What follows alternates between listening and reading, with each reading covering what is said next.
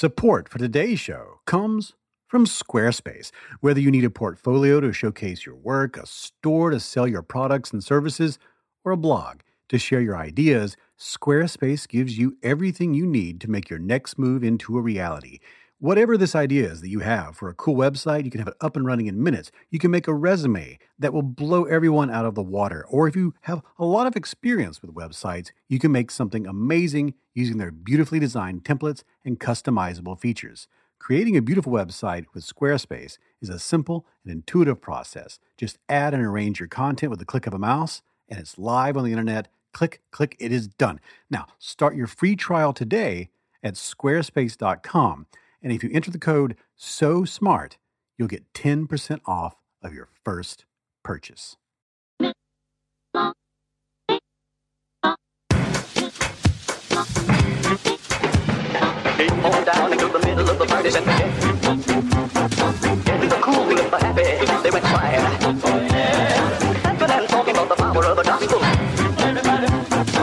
The cool happy. Welcome to the You Are Not So Smart podcast, episode 107.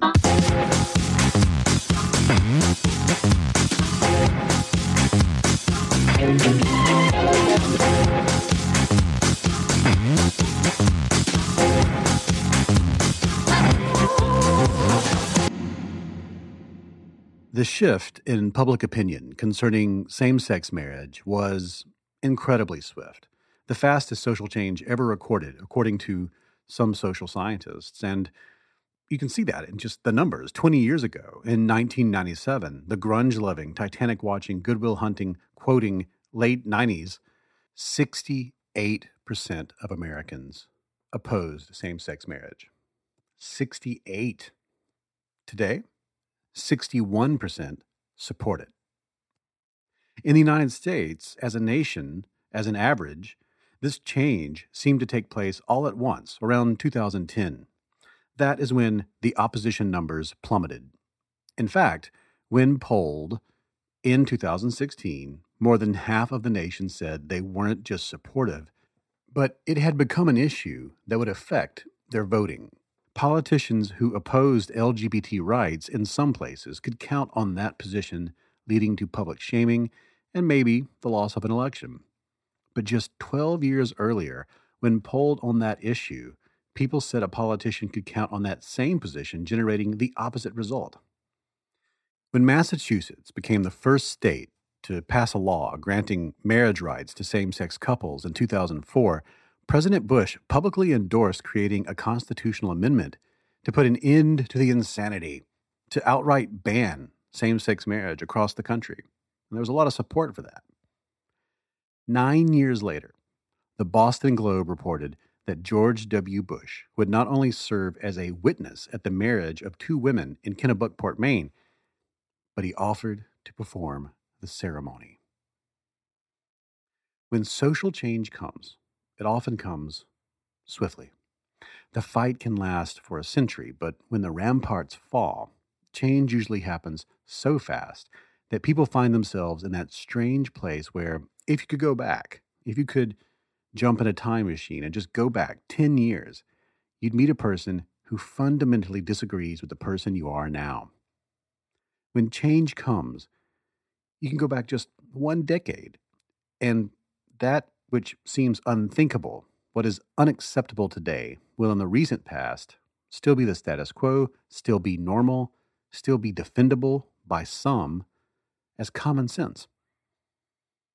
In this episode, I'd like to explore what it's like in the middle of one of those rapid changes, when people are still struggling with a new model of reality, still hesitant, but beginning to feel doubt, beginning to feel wrong. Some of the audio in this episode came from archival recordings, which were not captured professionally, so at times they will sound a little rough, but please forgive them. And I think you will. So let's get to it. This meeting of the Starkville Board of Aldermen will now come to order. Please rise for the saying of the Pledge of Allegiance, after which Alderman Vaughn would like to open us in a word of prayer, and we will observe a moment of silence. I pledge allegiance to the flag. This is how every meeting of the mayor and the board of aldermen of Starkville, Mississippi begins with the Pledge of Allegiance and then a prayer that can last as long as three or four minutes. The Lord is my shepherd, I shall not want. He maketh me lie down in green pastures. He leads me beside the still water. He restores my soul. He lead me in the path of righteousness for his name's sake. Yea, though I walk through the valley of the shadow of death, I will fear no evil, for thou art with me. Thy rod, thy staff, thy comfort me. Thou preparest the table before me in the presence of my enemy. Thou anointest my head with. My cups runs over. After this prayer, the Board of Aldermen of Starkville usually gets down to business. They sit at a table with the mayor in the middle, facing an audience, like a courtroom or like one of those committee rooms in Congress or Parliament. And usually, the business they get down to involves taxes and ad valorem rates, garbage pickup, and busted water pipes, the same kind of business every small town in America deals with. And like most small towns, Starkville's Board of Aldermen meetings, they begin with citizen commentary. People stand up before an audience, usually there's only like five or six people there, and the entire board, and they talk about potholes or streetlights, about school policies and bus routes, that sort of thing. It usually only lasts a few minutes. But in late 2014 and early 2015, over the course of a month, the citizen commentary in each meeting lasted for hours. They voiced their opinions and concerns about a new ordinance, a new policy, and the crowd was enormous. It filled up the room, it spilled out into the hallways. Because this policy, the passage of it, had plunged the community into a deep debate about something that, until now, just wasn't spoken about openly. Thank you, Ms. Long. Further citizen comment. Hi, I'm Debbie Dearman. Um, I just want to say I have a few notes, but I'm not proud of y'all for this. And I don't want Starkville to be known for something like this. Um, a resident of this town, but I am a Christian and was raised that way. I'm just a down home Southern Baptist girl. But this is just not right. And I certainly am not trying to be mean or make ugly comments about what other people have said, but I just don't know where in the Bible it states that you can be an ordained pastor and be a homosexual. I'm sorry. I don't know what has happened to everybody's values and morals here, but this is just not right. I just don't want. Debbie Dearman is upset because just before her, an ordained minister who is gay oh, spoke up in support of the city's decision to create a resolution, the first of its kind in Mississippi, one of the first in the country, that explicitly stated that the city of Starkville as a whole believed diversity was critical to the success of its community. that you can't rewrite the Bible to make it work for your lifestyle. It doesn't work that way. In January of 2013, a resolution passed stating that discrimination based on a new set of criteria was, quote, anathema to the public policy of the city. And here's the list of criteria. Quote again, race, color, religion, national origin, sex, gender identity and expression, age, marital status, sexual orientation, familial status, veteran status, disability, and source of income. Now, there was some controversy when this passed, but what brought the crowds to the alderman meetings was a second measure proposed shortly after. The mayor, Parker Wiseman, proposed that in light of the new policy, the city should extend to its employees insurance coverage for domestic partners, including partners of the same sex. Now, remember, same sex marriage was still illegal in this time period. This was right before the U.S. Supreme Court took up same sex marriage. So, all across America, in every state, the social change that would lead to that landmark decision was rushing into areas where it met little resistance, towns that changed ahead of the court. But in others, towns like Starkville, such ideas, well, they led to a debate. In Leviticus 20:13 it states, "If a man also lies with mankind as he lies with a woman, both of them have committed an abomination. They shall surely be put to death." Their blood shall be upon them. And in Leviticus 18:22, it specifically states, "Do not have sexual relationships, relations with a man as one does with the woman. That is detestable." And that's all. Thank you, Ms. Dearman. Further citizen comments? Maintain decorum. Further citizen comments?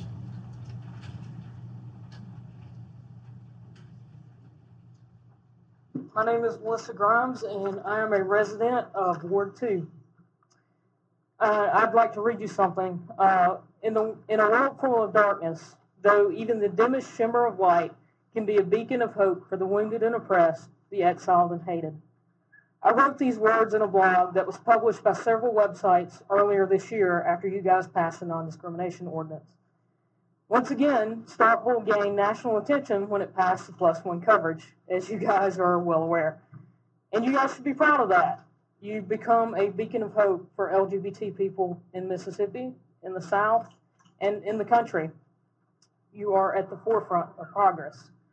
But there are people in Starkville who are afraid of the light, people who are here tonight. And much of the oppositional chatter I've heard around town concerning these issues have been religious based. As a good Baptist, I'm here to tell you that the separation of church and state is not a suggestion, it's a mandate. If only if the only reasons you have to oppose these measures of equality are religious based, then you have no reason to oppose them at all. As elected officials, it is your duty to uphold the separation of church and state. By extending benefits to LGBT couples, you're saying that every resident of Starkville matters. As such, you have been applauded by many in the national media. Our town has been covered by the Washington Times, the Advocate, the Dallas Voice, and too many other media sources to name.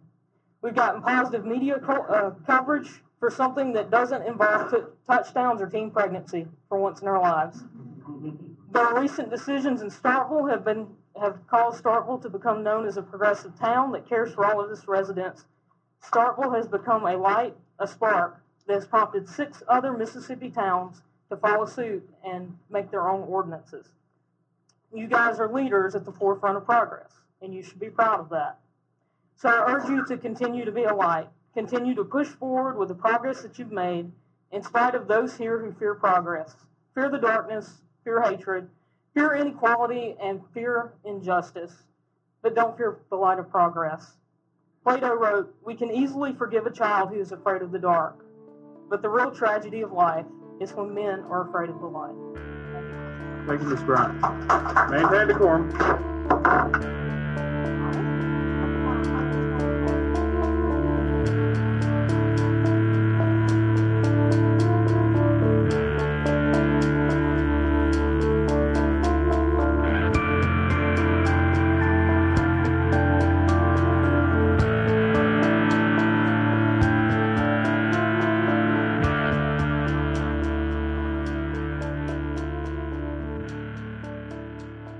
Starkville was the first city in Mississippi to pass a non discrimination policy specifically created to tell LGBT people that in that town, in that social oasis, they were valued, they were safe. Six other cities in the state followed that example shortly after. But as you will soon hear, there was a tremendous backlash at this attempt to join the rest of the country in a sweeping social change. The reasons why they resisted and the results of that resistance, I think, offer a tremendous insight into change itself, into how groups of people reevaluate their values and their humanity. All that after this break.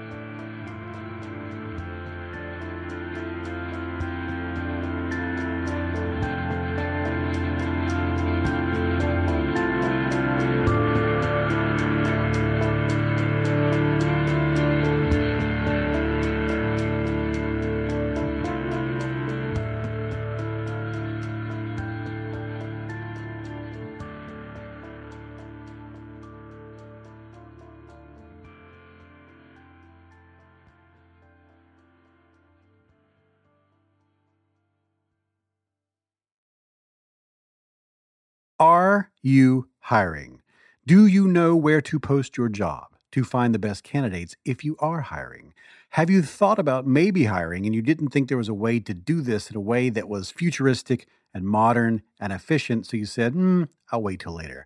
Look, now there's something called Zip Recruiter. You can post your job to 100 plus job sites with just one click, and then their powerful technology will efficiently match the right people to your job better than anyone else. That's why Zip Recruiter is different. Unlike other job sites, ZipRecruiter doesn't depend on candidates finding you, it finds them. In fact, more than 80% of jobs posted on ZipRecruiter get a qualified candidate in one day, in 24 hours.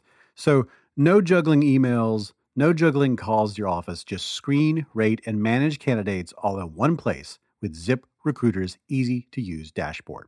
Now, find out today why ZipRecruiter has been used by businesses of all sizes to find the most qualified candidates with immediate results. My listeners, right now, you can post jobs on ZipRecruiter for free. That's right, for nothing. Just go to ziprecruiter.com slash not so smart.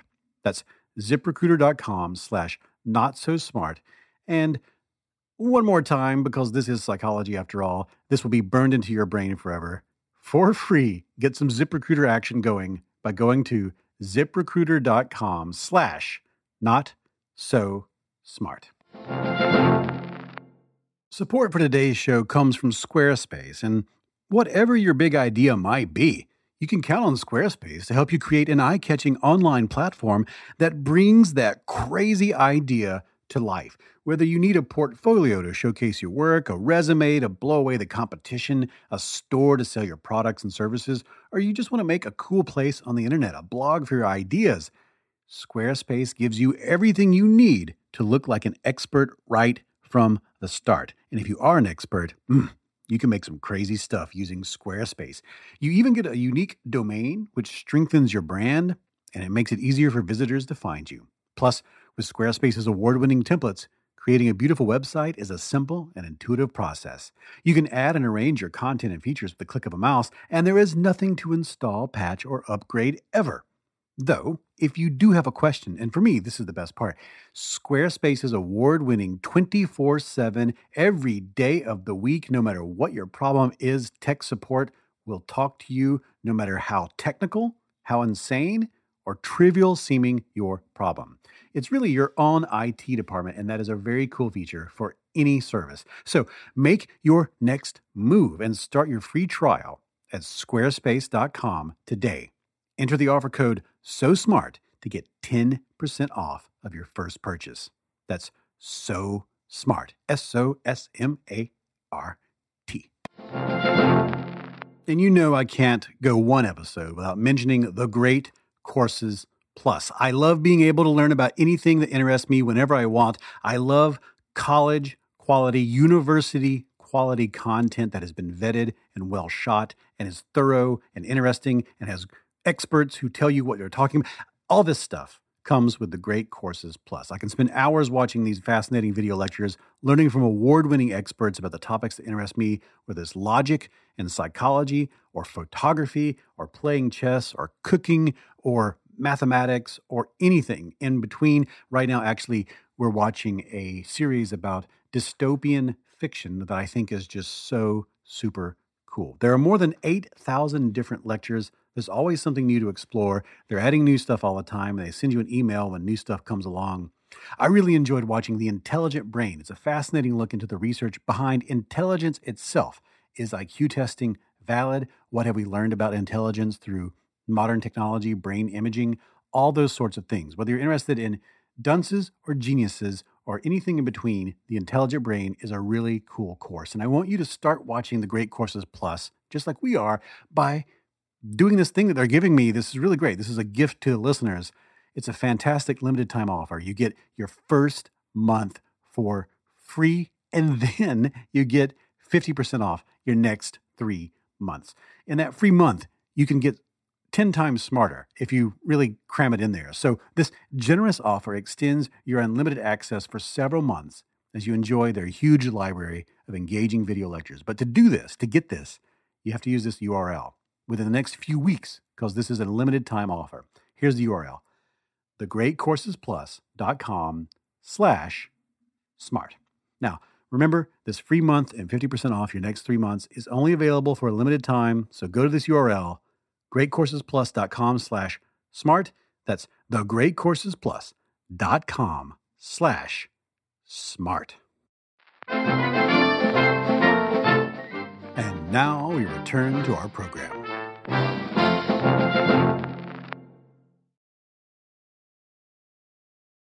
My name is David McRaney, and this is the You Are Not So Smart podcast.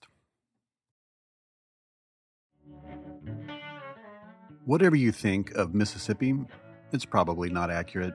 Not even that famous quote by William Faulkner is accurate. He supposedly once said, To understand the world, you must first understand a place like Mississippi. Now, I've read that many times over the years. I've seen it embroidered on a pillow.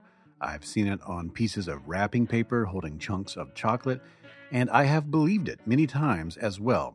Though, I have to admit, it could mean just about anything. It could be about pride, or it could be about shame. It could be about hate, or it could be about the fight against hate, or the fight against the fight against hate, or anything in between. It could be about hound dogs. I've thought about that Faulkner quote To understand the world, you must first understand a place like Mississippi while walking between the cedars flanking the pathway leading to the entrance of his famed mansion in Oxford. I've been inside where the outline of one of his Pulitzer Prize winning novels is still neatly scrawled in red and black pencil on the wall of his study. But there is no quote in that house. It's only in places that sell the kind of things that want to see Mississippi in a certain way. I've sat next to Faulkner's statue, the one that's sitting on a park bench smoking a pipe across from the Oxford Courthouse near Square Books. This is an infamous independent Mississippi bookstore to which all Southern writers must periodically pilgrimage because it's where Larry Brown and John Grisham held book signings, and Alice Walker and Allen Ginsberg held book readings. And even there, no quote. See, Faulkner, to a certain kind of Mississippian, is nearly as mythological as the mystical Celtic rowan trees for which he named his home, Rowan Oak. So it's fitting that the quote is as mythological as he is. It turns out, to understand the world, you must first understand a place like Mississippi, is something Faulkner never even said. It's just something people wish he had said. Writer Alicia Barnes tracked it all down in 2013 and found it was misattributed to Faulkner by another writer, Willie Morris. Writers writing about writers, writing about writers. She discovered that in 2013. Willie Morris wrote that in 1996. And according to Barnes, no one knows where Morris even came up with it. It doesn't appear anywhere else except in his writings, which I think is fitting because to understand Mississippi, you have to understand why that quote would be so alluring to the people who live there, to the people who live there and feel apart, stranded on a sociological island where the people who want things to change get ground up with the people who don't. Whatever you think of Mississippi, it's about as accurate as that quote, and as nebulous, and as impossible to parse as the place itself. A good example of that is Starkville, a town in the northern side of the state founded in the 1830s in the former territory of the Choctaw people, home today to a little more than 20,000 residents, and a university that's home to about as many more. It's a city Johnny Cash immortalized in song after spending a night there in jail for wandering the streets and picking flowers after curfew. It's now a place with a film festival and a Starbucks and a hipster coffee shop where the students and bohemians who avoid Starbucks can go and crack open their laptops in peace. The hipster coffee shop is next door to a cavernous Christian bookstore, which is not far from an Indian restaurant and an upscale gastropub and a veterinary college and an endless blend of southernness, leaning so far away and toward its stigma that it ends up twisted together into a braid.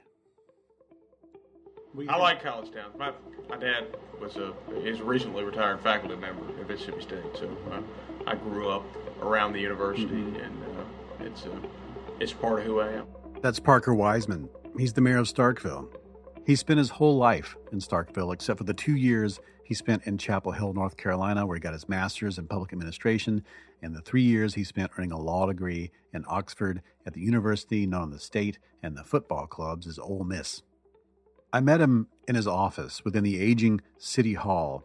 Around the corner, a shop sells pool hall supplies, and behind the building, a new speakeasy is competing with an established bar and grill.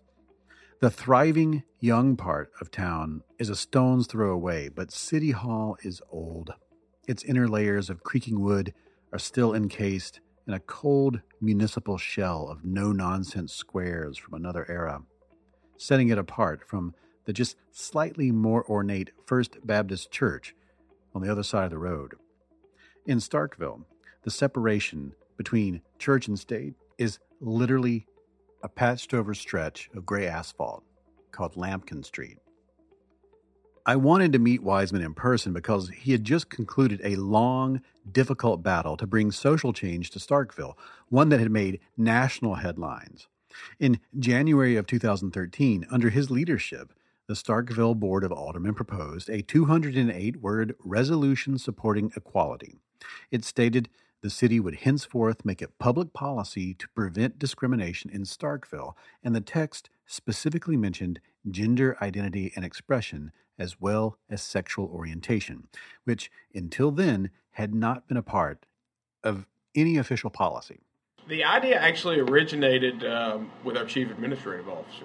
His name is Taylor Adams, and at his previous job at Mississippi State years earlier, MSU had established a nearly identical statement of inclusion for its campus, like many other universities had adopted in the early 2000s. Well aware of the positive press generated by that policy, Wiseman and Adams were eager to replicate it. In addition, he thought it would make city employees just feel safe, and city government would seem like an appealing place to work for people in his generation and younger. He's 35, by the way. Not only that, Adams said it would help with grant applications, just as it had at MSU.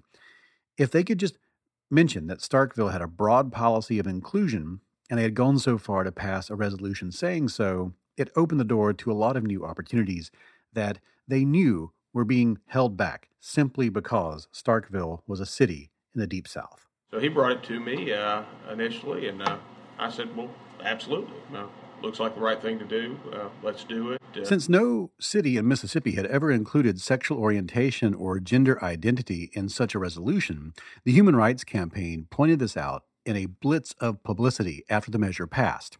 In one release, they wrote, quote, "This is the first time any municipality in Mississippi has recognized the dignity of its LGBT residents, end quote.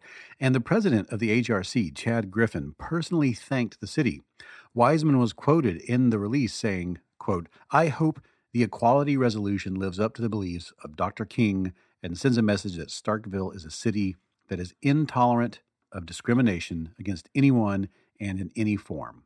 And this flurry of media attention was followed with TV stations and newspapers and LGBT organizations producing state and national headlines, some entertaining the notion that Mississippi might be changing its mind faster than other parts of the country, usually thought of as being considerably more progressive.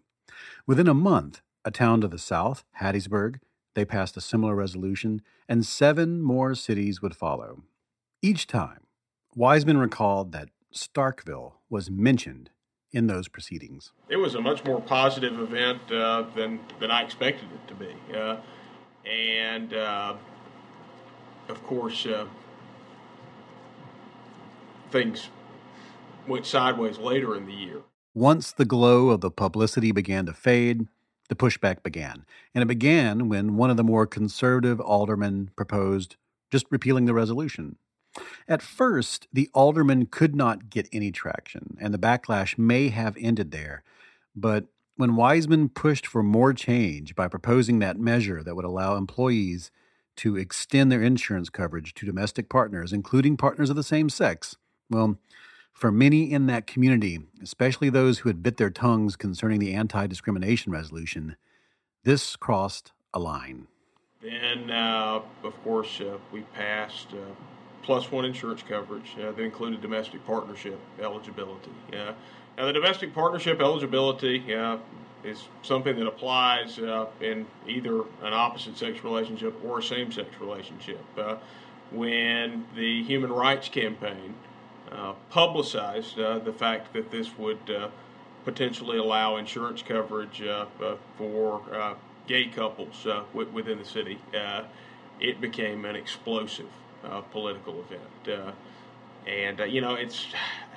I, I wish I could tell you exactly why uh, that's when uh, everything exploded.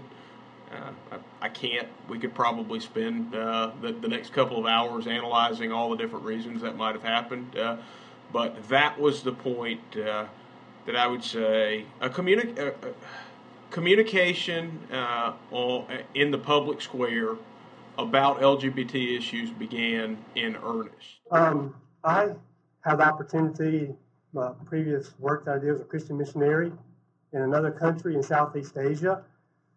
Uh, I'm a minister, I'm a businessman as well here in Starkville. And from my personal experience, I just want to briefly explain. You know, the devil puts his foot in the door and he takes a mile. Okay? He doesn't come up in front of us and say, Hey, I'm the devil. This board is determined to show disrespect to a complete class of people based on their LGBT status. Discrimination has left a bitter stamp on Mississippi, one that has a unique history that makes the terms of this debate much heavier than other places in the country. We are living in the civil rights frontier where the rights and privileges afforded to LGBT people in other areas of David Duke or Mark Weber or to seek a private venue for a symposium and literature promotion and have the event catered by a local restaurant and the local venue owner and the local restaurant owner were to think, this is so contrary to what I believe is right and decent. I cannot rent, nor cater to, nor receive funds from one who makes his living by denying the Holocaust. This overreaching and heavy handed resolution, in advance, pronounces the highest level of condemnation for them for refusing a lounge and chicken salad sandwiches. And speaking of denial, it denies business owners the freedom to live according to their convictions. The mayor, after the passage of this resolution, was publicly quoted as saying, Dr. Martin Luther King Jr. once said that we must live, we must learn to live together as brothers. I hope the equality resolution lives up to the beliefs of Dr. As a physician, King and sends a message. I can tell you, homosexuality is not a choice. Homosexuality is determined before you're born. You can believe it or not believe it, but that's the way it is ask anybody who is gay when they were aware that they were gay. They usually tell them pretty young. So, you're discriminating against people because they're different from you. They're not black. They're not Jewish. They're gay. But they're not gay by choice. They're gay because that's the way God made them. And if you truly love people, and I represent Ward 8 so, um, you know, I, I just want to acknowledge that I'm not going to I'm not going to argue the the homosexual agenda from a from a moral or a decision choice. I'm I'm just an old simple veterinarian, and I studied anatomy and physiology. And you know you know what we called when an animal imitated reproduction with a same-sex animal, we called it abnormal. We called it abnormal. And, and, and ma'am, I'm sorry that you feel hurt and offended. Engage the board. Oh, I'm sorry. I apologize. I, I really do.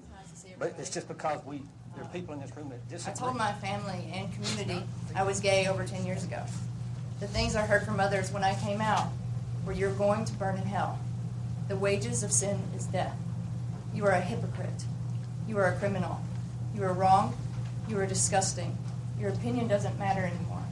Do you even know who God is anymore? At the time, my 22 year old self could barely cope. I had no one. I was left to figure it out on my own. The result of my experience was an inability to believe in myself. I often still hear in my mind, You are wrong, you're disgusting. In order to live my life the way I want to, it has required me to meet the darkness, to go to that place we all fear. I had to climb past every label that had ever been placed on me. And you know what I found in that very dark place?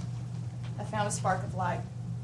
And over time, with an intention to take responsibility and to not blame others, that light has grown very slowly. I have come to understand that being completely alone is the greatest thing that has ever happened to me. I have learned that the love in me is the same love in all of us. I have learned to see the truth of humanity despite our inability to see it in ourselves.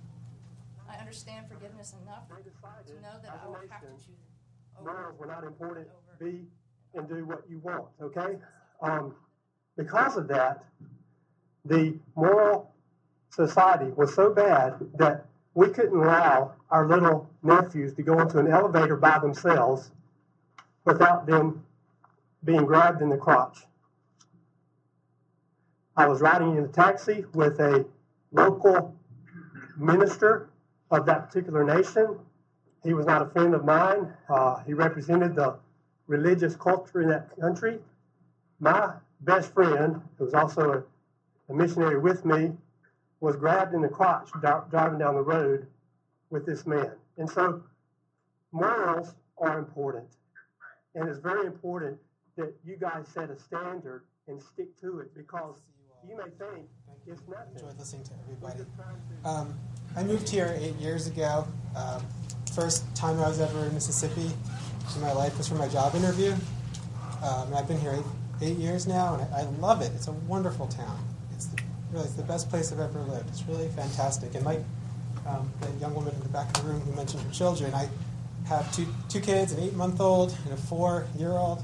And more than anything, I want him to grow up in a place of equality where everybody's treated the same under the law. I think that would be a really good lesson for them to see. Um, when I moved here eight years ago, my very best friend from New Jersey called me up and said, Mississippi. I said, Yeah, I'm really excited about it. He said, Mississippi. Aren't they on the wrong side of history always? and I just want to be able to show them this time. I really, really do. So thank you. I really hope you support too. Just go. Just wanted to tell every one of you we're praying for you, and um, I stand with Reverend Stone and many others um, here. But just to uh, of the five that did vote, I just ask that you continue to stand on your convictions. But just to uh, say too, uh, we're praying for each and every one of you, and uh, do care for you. Uh, but I do believe that uh, Starkville is um, all about family, and uh, family is very important. And yes, I do believe in one man and, and one woman, and I believe that's what God is, is has placed. Ward five. I've, uh, I, I, served in the Air Force many, many years ago. And uh, I was in the Air Force before Don't Ask, Don't Tell, so that'll give you some idea of how long ago I was in the military. So I did have to live through that, uh, hiding and protecting myself. And when I got out in 1980, I moved to Mississippi. And for the majority of those years since 1980, I've lived here in Stark. And to be honest with you, I've really never felt discrimination in this town. You may not believe that, but it's true. Not until tonight. And my heart is broken that I am sitting here listening to people talk about how bad a person I am. And I'm not a bad person. Anyway, as some of you may remember, I spoke last week during the BOA meeting. After the meeting was over, many of you came out to the hallway. Some of you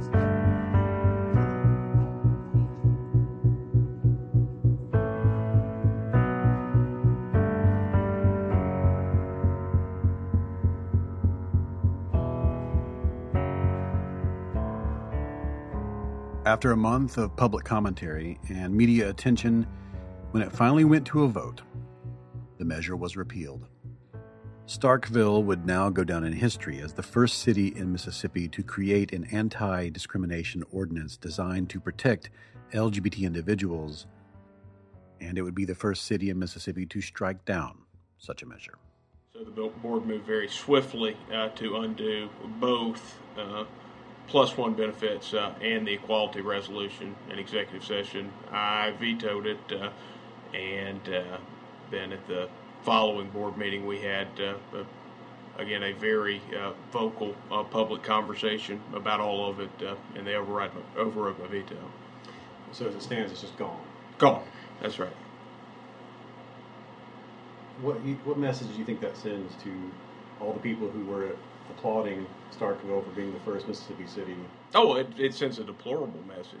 I mean, the reality is the vast majority of Mississippi communities uh, are and have been silent on the issue. Uh, but at this point, uh, since Starkville has communicated uh, a statement of non discrimination uh, and has now uh, made a public decision that it no longer wishes to communicate that statement of non discrimination, obviously, that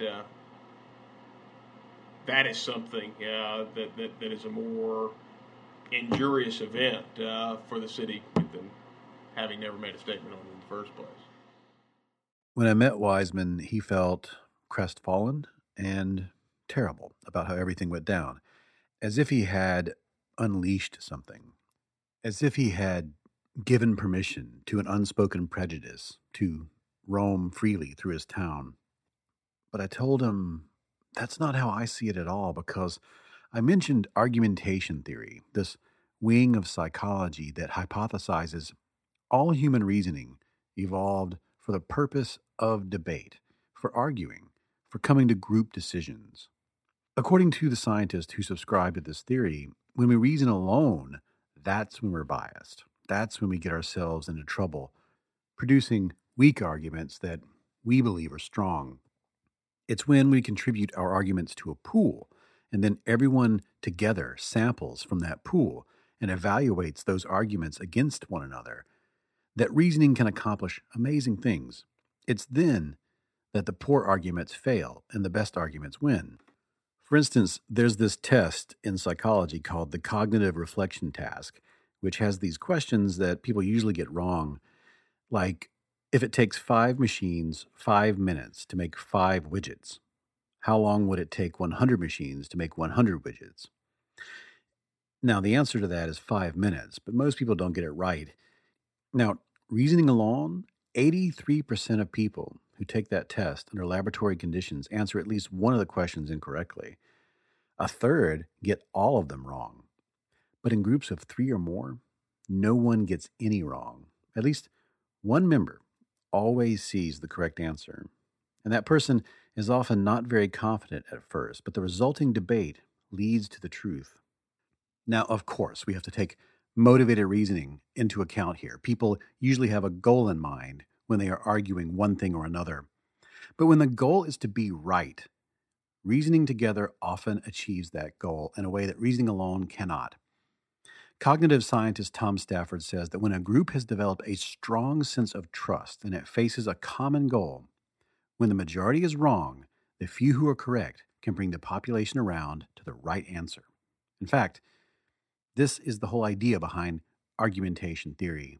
And on this podcast a few years ago, we had one of the main proponents of that theory on the show, cognitive scientist Hugo Mercier. And he said something back on that show that I think puts everything that happened in Starkville in a completely different light. Well, you know, obviously, it kind of depends on the context. And uh, if we if we just look at internet comments, it might it might make one despair about um, you know people's ability to look beyond their point of view. Um, although, I mean, even on the internet, it depends. I mean, some forums have fairly kind of you know well educated, well spoken, and and you, you know just you know reasonable people who are willing to change their mind. I mean, it's not not everything is you know YouTube comments, but uh, but um, um, people have to be able to change their mind for um, for argumentation to make sense in the first place. So, if people were just you know exchanging arguments um, and they would never change their mind, you know, when when confronted with good arguments, then people would just stop doing it. I mean, there would be there would be no point in uh, in putting arguments forward if there was no chance at all that they would ever be effective.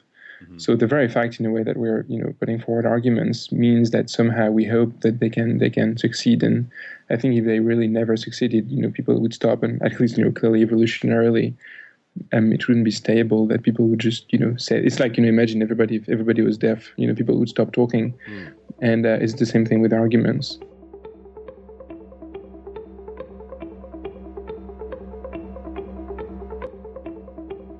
In one of Mercier's experiments, he and a group of Swiss cognitive scientists tricked people into evaluating their own reasoning more thoughtfully by making it seem as if it came from the mind of someone else. To do this, subjects read a series of questions, they reached a series of conclusions, and then they wrote arguments down defending those conclusions. Now, after subjects chose their answers, scientists then asked them to write out justifications for their choices. And in the next stage of the experiment, scientists explained that they would now get a chance to see all the problems a second time, along with the answers that they had chosen. In addition, they get a chance to see the arguments of their fellow subjects who disagreed with them. And if it seemed like the strangers had a better argument, they could change their answers. But what the experimenters really did was they pulled a switcheroo and they had people look at questions and answers labeled as those of someone else when actually they were their own. Now, compared to a control who evaluated their own arguments, people who saw their arguments as if they were someone else's found the flaws right away. But when they looked at their arguments as if they were their own, when they had their names attached to them, they couldn't see those flaws anymore. The idea behind the argumentation theory is that we produce biased arguments from our perspective, and that's good. It helps create all these different viewpoints. Since no one knows what they don't know, and no one person has a clear view of the big picture, when you collect all these arguments together, all these perspectives together, everyone then engages in this secondary process of evaluation, which is far more meticulous, far more fair. We talked about this for a little while, Parker Wiseman and myself, arguing the science of arguing, the point of arguing, and debate. And I mentioned coming up the street on my way to his office that I saw a monument to civil rights icons. It's just around the corner. It's a row of tall portraits set within a brick wall, accompanying quotes, and it all overlooks this small green space. Each photo is of a different civil rights leader, and each quote concerns change in one way or another. Douglas Conner speaks of whites and blacks working together for a common good. Martin Luther King, he says the power of critical thinking and character is most important. Former Mississippi Governor William Winter talks about education and lifting people out of poverty. And Medgar Evers just offers very simply this quote You can kill a man, but you can't kill an idea. At the end of the row, two men shake hands, one black, one white, and it's a portrait commemorating the 1963 NCAA game that pitted Mississippi State against Loyola in Chicago, a game often credited as the event that really ended racial segregation in national college basketball. Up until that point, all Mississippi schools had refused to play against teams with black players. In order to fly to Michigan, the Mississippi team, the manager and the coach, they had to sneak out of town to avoid an injunction from the governor who was trying to stop the game. And when they arrived, there were no fans cheering them in the packed stadium. And they lost, 61 to 55. But they returned to what the university called a hero's welcome. The two men shaking hands in the photo are Loyola's captain Jerry Harkness and Mississippi State's captain Joe Dan Gold. And when Gold died in 2011, Harkness attended his funeral. And that photo of them shaking hands was placed on Gold's casket. I looked all that up after our meeting, but in the moment I mentioned those monuments in the park nearby to Mayor Wiseman. I'm coming up this ro- this street up here, and there's this, all these civil rights icons. Yeah. And it strikes me as like a tremendous irony. Sure. That this is what's hap- that this is lauded over here, and then this is happening inside the alderman's you know Sure. meeting. What are your thoughts on that? I mean, Sure, uh, you know, uh, change in the uh, aftermath of the civil rights uh, movement wasn't easy, uh, and change on this issue uh, isn't easy either. Uh, we're enduring a time of great change uh, on this issue, and you know, I firmly believe. Uh, 20, 25 years from now, uh, people will look back at this issue uh, and, the struggle uh, for equal rights in much the same way that they look back at the civil rights movement. People will question why it was ever any other way. Uh, but in order to get through that point uh, when uh, there is a social change going on, usually there's some volatility. And I, I would say right now we are uh, at a point of volatility. Now, I will tell you, uh, as I've told many people in the aftermath of this, uh, there are many positives uh, that, that have come from all of this, in spite of the fact that um, you know it was a truly gut wrenching series of events. I will tell you, I was um, I was very proud of the way uh, the citizens of this community engaged the issue. Uh, you know, even in many cases, citizens who disagreed uh, with me on the issue. Uh, not not every citizen on either side of the issue uh, was uh, was respectful and thoughtful in the way they presented ideas, but the vast majority were. And the result of this, that I think in the long term is a positive good for our community, is Starkville is one place in the Deep South, maybe one of the very only places in the Deep South, where a real, live, open, and honest dialogue about LGBT issues has taken place in the public square. Uh, and as painful as that is, uh, uh, that's that's how you grow uh, as a community. And I, I think our community uh, certainly uh, grew over the course of the last year. Although the ordinance died, Wiseman said he believed the debate changed minds. It put in place the building blocks for tolerance and social progress. Now, ironically, when that first measure was put forth, just the anti discrimination measure, there was only silence. All seven members and the mayor supported it. No one said a word to the public. Everyone was unwilling to have the uncomfortable discussion that they knew a public debate would demand. As Wiseman explained, eventually, because of the backlash, they were all dragged to the table, along with everyone else in the community, to have that discussion. Ultimately, uh, that honest dialogue and conversation is how uh, the issue becomes humanized and, and, and people begin to understand this is about real people and the good human emotions uh, start to take over. And, and, and, that's how you get to the point where people look back and say, good gracious, uh, how, how, did we ever do something like that? Uh, so I could argue that, that the community may be better off uh, from a growth and tolerance and respect standpoint uh, for the issue unraveling than it would have been if the policies had just gone on in silence. Uh, because the, the policies were nothing but a sheet of paper. Uh, and e- even though the policies on paper are no more, uh, I've got a community on all sides of the issue uh, that I think has a greater depth of understanding uh, for the issue, uh, has a greater respect for the humanity of the issue, uh, and uh, I think overall that has to result in more tolerance, uh, it being a more tolerant place than we were before. Uh, so, in the course of this conversation, uh, I, I, think I've convinced myself that we, we, we may be better off ha- having had the entire policy unravel and have an honest discussion about it than we would have been uh, having good policies on paper, but not being willing to talk about them publicly.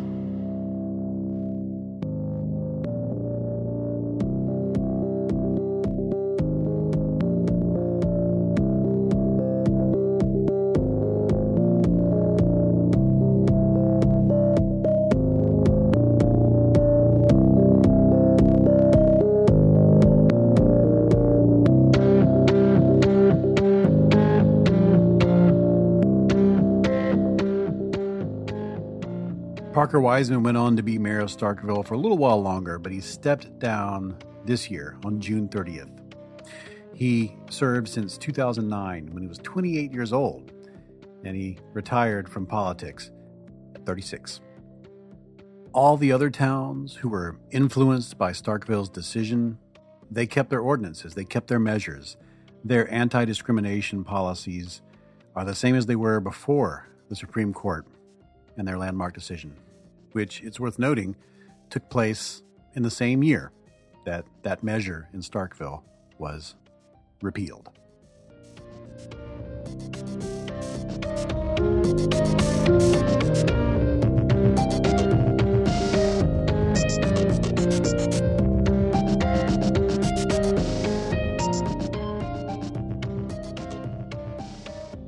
That's it for this episode of the You're Not So Smart podcast. This episode was co produced with Amanda McRaney.